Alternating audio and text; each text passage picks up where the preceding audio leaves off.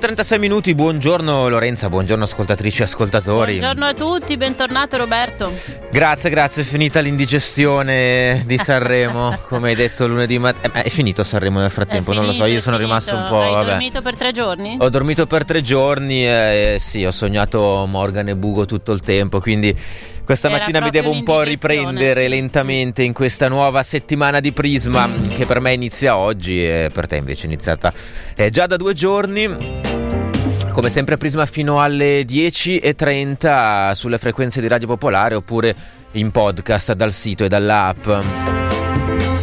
Devi sapere che ieri ho Sì. chiesto ai nostri ascoltatori per chi tifano nelle primarie americane e sono tutti per Bernie Sanders, quindi saranno contenti di sapere che in New Hampshire è arrivato primo. In New Hampshire è arrivato primo anche se è andato meno bene dell'ultima volta. Aveva preso, aveva preso più voti eh, l'ultima volta, è stato un po' una testa a testa con, Ancora, eh, ancora. con Buttigieg, sì. Testa a testa con But- Buttigieg. Buttigieg. Ieri avevamo una professoressa che insegna a un college americano, quindi Che ci ha dato la pronuncia sa lei, dato la linea Buttigieg. Buttigieg. è stato un testa a testa, lo racconteremo dalle 9 con il nostro collaboratore Davide eh, Mamone. Parleremo di tante cose quest'oggi qui a Prisma.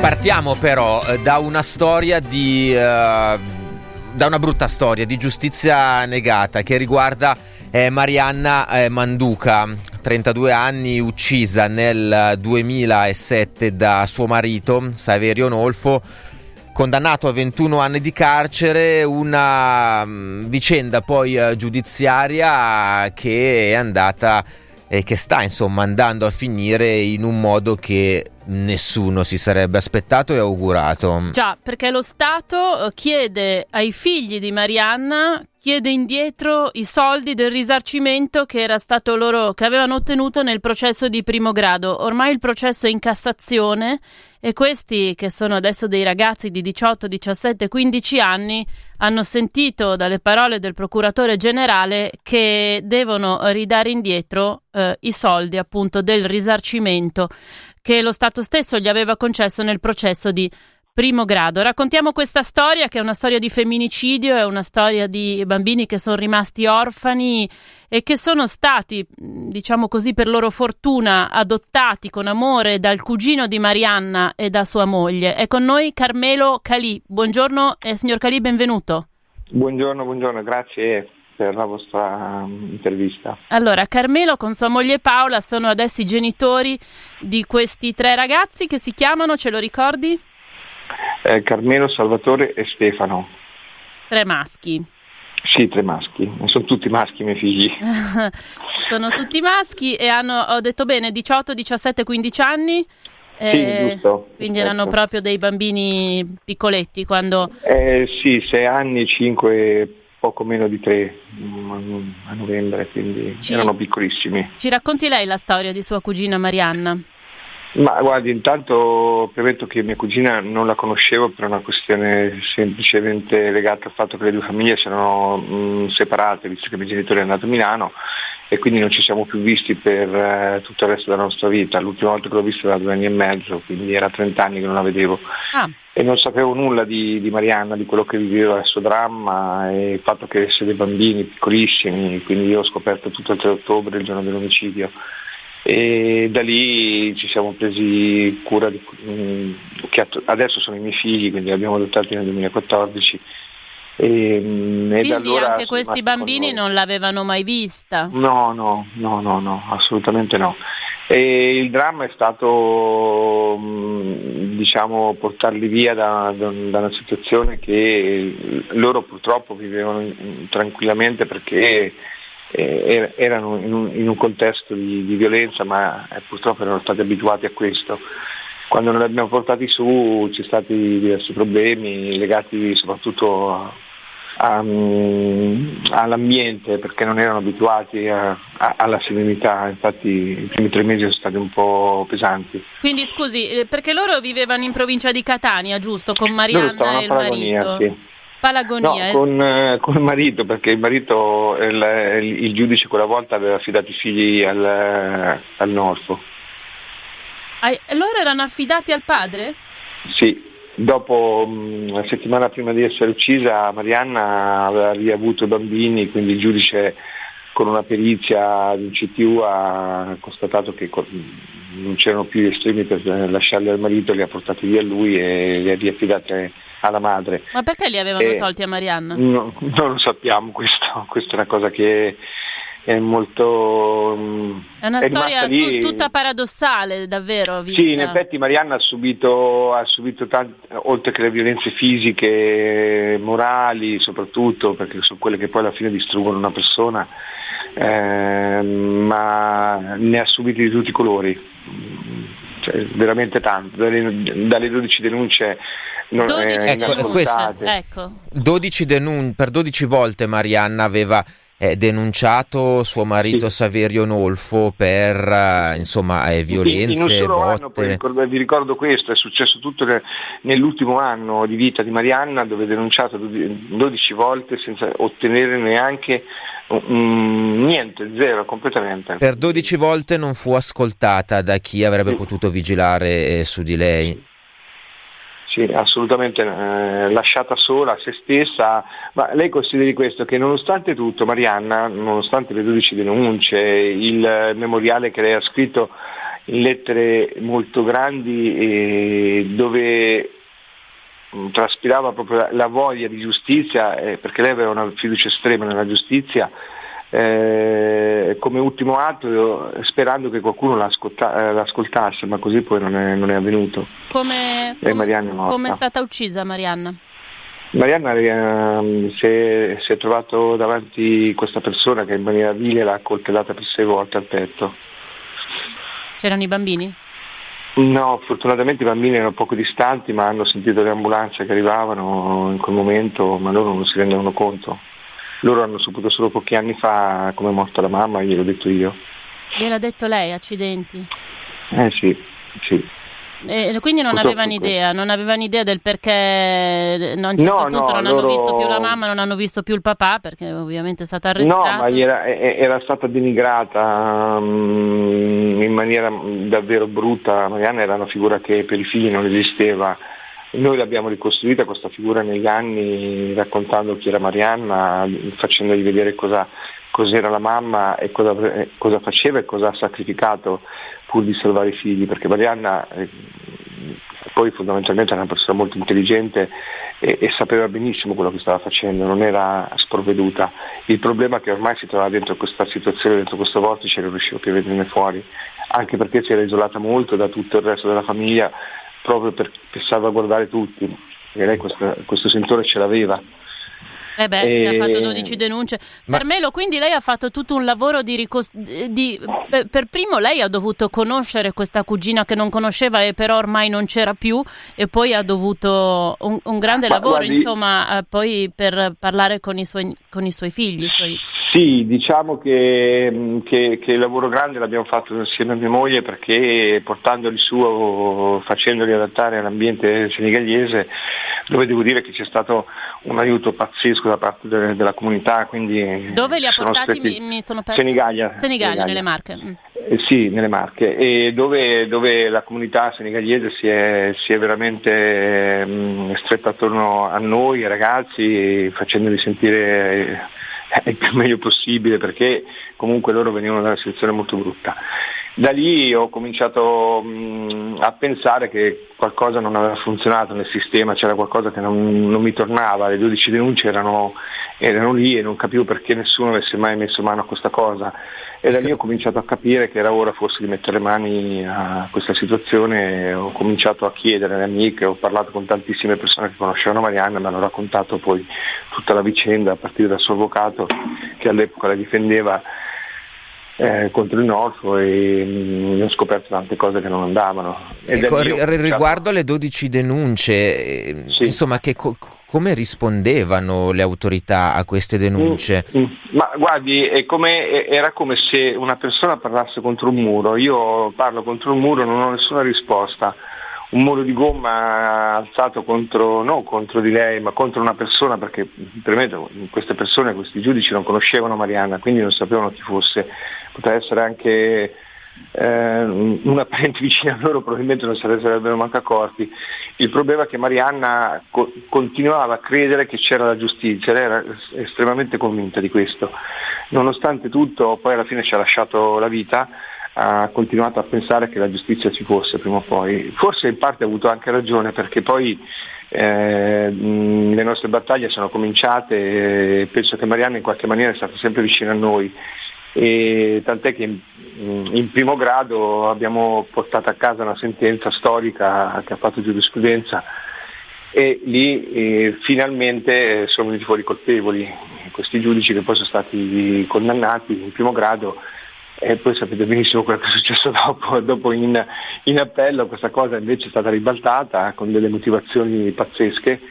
Eh, Marianna non si poteva difendere perché era tan- tanta la, la, determinazione di questa persona nell'ucciderla che alla fine lo Stato non avrebbe potuto fare nulla. Quindi una resa, una, una resa drammatica mm, inaccettabile. Adesso arriviamo effettivamente anche alla vicenda giudiziaria fino all'oggi con questa notizia sconcertante della richiesta del PG della Cassazione di ehm, respingere sì. il ricorso dei ragazzi. È con noi l'avvocato Alfredo Galazzo. Buongiorno avvocato, benvenuto. Buongiorno a voi. Lei da quanto tempo segue questa vicenda? Eh beh, sono anni, molti anni. Abbiamo fatto un percorso giudiziario molto complicato e non ancora concluso. Eh, chiedo intanto a Carmelo Calì se può stare ancora qualche minuto in diretta certo, con certo. noi. Ecco, allora, eh, eh, perché Calì eh, mh, accennava proprio alla vittoria in primo grado e poi a questo clamoroso capovolgimento eh, in appello. Sì, io, se ci può riassumere credo, molto rapidamente, perché poi quello che ci preme è arrivare all'oggi e capire se, se è veramente sì, sì. possibile che lo Stato dica ai ragazzi datemi indietro i soldi. Beh, io confido molto nel, nella sentenza della Corte di Cassazione.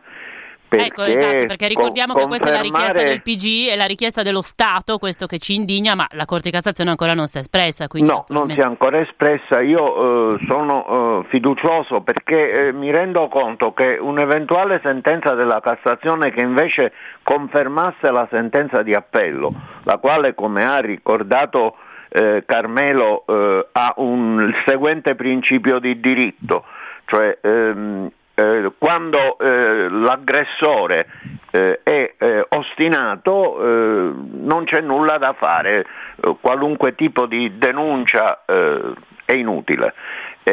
Questo è un principio che se la Corte di Cassazione lo sottolineasse, lo confermasse, significherebbe che del tutto inutile fare una denuncia e vi immaginate quale effetto eh, eh, avrebbe eh, nei confronti eh, dei mh, moltiplicarsi purtroppo dei fenomeni di femminicidio in questo paese. Sarebbe una cosa, mh, diciamo, un'affermazione di principio devastante, così come sarebbe eh, ass- assolutamente ingiusto e ingiustificato privare questi ragazzi che hanno ottenuto un risarcimento tutto sommato neanche particolarmente elevato perché perdere la madre quando si è bambini eh, in tre e avere in tre 250 mila euro di risarcimento o danno non mi pare che sia diciamo, questo grande sforzo che ha fatto lo Stato italiano, perché poi ricordiamoci che non è che il magistrato che paga, è la Presidenza del Consiglio, cioè lo Stato che paga, poi lo Stato deciderà se e come dovrà rivalersi nei, confronti del magistrato responsabile eh, dell'omissione. Io eh, mi auguro che eh, la Corte di Cassazione abbia presente, ripeto, eh, l'esito devastante di una sentenza di conferma eh, della eh, sentenza della Corte di Appello nel modo come è stata prospettata. E rimango tuttora stupito, della, dico stupito, mh, delle eh, conclusioni del procuratore generale che viceversa ha ritenuto secondo me sbrigativamente eh, di eh, confermare eh, il, mh, questo principio eh, sancito dalla Corte di Appello che eh, veramente mh, uso un termine diciamo eufemistico sconcertante. Ma nel senso che non era obbligato il PG a, a chiedere no. alla Corte di respingere il ricorso ovviamente? Ma no, assolutamente, io mi aspettavo viceversa come è avvenuto anni fa per sempre in questo procedimento, quando si era dichiarata l'inammissibilità del nostro ricorso, il procuratore generale ha ricordato eh, le 12 denunce di eh, Marianna e eh, si è commosso eh, nel sostenere quindi la bontà del nostro ricorso, la, eh, diciamo la giustezza della nostra rivendicazione e all'epoca si ritornò Corte, al Tribunale di Messina e il Tribunale di Messina infatti decise che i tre ragazzi dovessero essere risarciti. Ecco, mh, mm, eventualmente la Presidenza del Consiglio potrebbe mh, mm, rifiutare di avere questo risarcimento se la Cassazione dovesse confermare la tesi del procuratore generale? Io, ehm, io, non so cosa farà la Presidenza del Consiglio, credo che sarebbe comunque scandaloso se chiedesse indietro questi soldi, tenendo conto che questi soldi sono stati investiti secondo un'autorizzazione del giudice tutelare certo. perché erano minori certo. e sono stati investiti in un bene produttivo che è un bed and breakfast che serve per mantenere questi ragazzi. Quindi, ma io eh, comunque sottolineo ancora una volta che indipendentemente dalla ehm, decisione che adotterà la Presidenza del Consiglio, eh, il principio che si dovesse affermare eh, è un principio gravissimo. Ma certo, già le donne faticano tante volte a denunciare le violenze, figurarsi se poi gli viene detto che tanto lo Stato non ci può fare nulla. Avvocato, quando è, pre- è prevista la sentenza? Ma è difficile dire perché le sentenze penali debbono essere messe eh, normalmente nello stesso giorno in cui si tiene l'udienza. Per eh, le cause civili non è previsto un termine, mm. potrebbe essere una settimana come tre mesi per l'esperienza che ho io. Mi okay. auguro al più presto possibile. Ne riparleremo allora. Grazie intanto Avvocato Alfredo Galazzo, buon lavoro. Grazie a voi, buon lavoro anche sapere. a voi. Ehm, Carmelo Calì. Eh, per, eh, sì. Perché naturalmente eh, prendersi carico tre bambini, eh, oltre alla fatica di insomma, quando poi si è preso addirittura lei la briga di spiegargli cosa era successo e chi era stata la loro mamma, c'è poi tutta certo. una questione economica, ovviamente, perché si tratta di Ma mantenere assolutamente sì, perché mantenere eh, sei figli non è una cosa, è una cosa da, da, poco, perché ognuno ha le proprie esigenze, crescendo poi eh, come c'è un detto che si dice mh, mm, bambini piccoli, problemi piccoli, bambini grandi, problemi grandi. Ed effetti, effettivamente è così perché le esigenze cambiano, cambiano i sogni di questi ragazzi che noi vogliamo assolutamente far sì che si realizzano perché non è, non, è, non è, pensabile che i miei figli debbano essere stoppati, comunque castrati in questo senso, eh, perché lo Stato decide di prendere un'altra strada che non è certo quella della, della giustizia in questo caso, però io sono, sono, mh, mm, mi avvicino molto a quello che era il pensiero di mia cugina, sono convinto che la giustizia ci sia e funzioni. Eh, mi auguro che la Cassazione dia veramente un esito positivo a questa, a questa vicenda, eh, ci credo ancora molto e poi vedremo cosa succederà nei prossimi giorni. Siamo in attesa anche noi in maniera forte e quindi niente, aspettiamo. I ragazzi seguono o non tanto? Eh, sì, sì, no, i ragazzi seguono tutto, seguono, assolutamente sì. L'avvocato Sono raccontava di questo progetto del bed and breakfast, um, ci collabora anche lei, ha partecipato? Ma no, io ho lavorato dentro per, per restaurarlo tutto perché era, era una, cosa, una, cosa, che dovevamo fare, visto le condizioni della casa e questo ci dà però attualmente la possibilità di, diciamo, di, di andare avanti e di avere dei sogni. Va bene, non vogliamo neanche immaginare okay. che davvero la Cassazione possa chiedervi indietro i soldi. Eh, grazie per essere stato con noi, grazie per Prego, questo grazie racconto e mm, speriamo di avere buone notizie presto e riparlarne qui a Radio Popolare. Va bene, grazie mille. Arrivederci e un saluto anche ai ragazzi e a Paola. Grazie mille, grazie. Grazie, grazie. Sì, sarebbe mh, davvero sconcertante una una sentenza della Cassazione che accogliesse la tesi del procuratore generale, un messaggio lo dicevi tu Lorenza, terribile per tutte le donne che già eh, fanno fatica a denunciare e in questo caso le motivazioni di secondo grado insomma lasciano a bocca eh sì, aperta. Era già sconcertante quello. Era così senza, determinato nel volerla uccidere che sarebbe stato eh, eh impossibile impedirglielo. Intervenire. Intervenire, sì.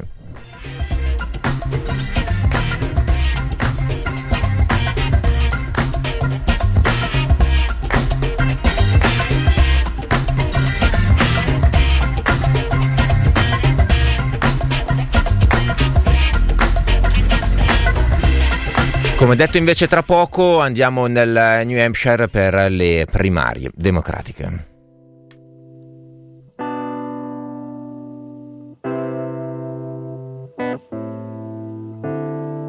It's only a trick if you make it a trick. And you're wondering how to get yourself out of this one. Out of this one. Out of this one. mm, mm, mm. mm.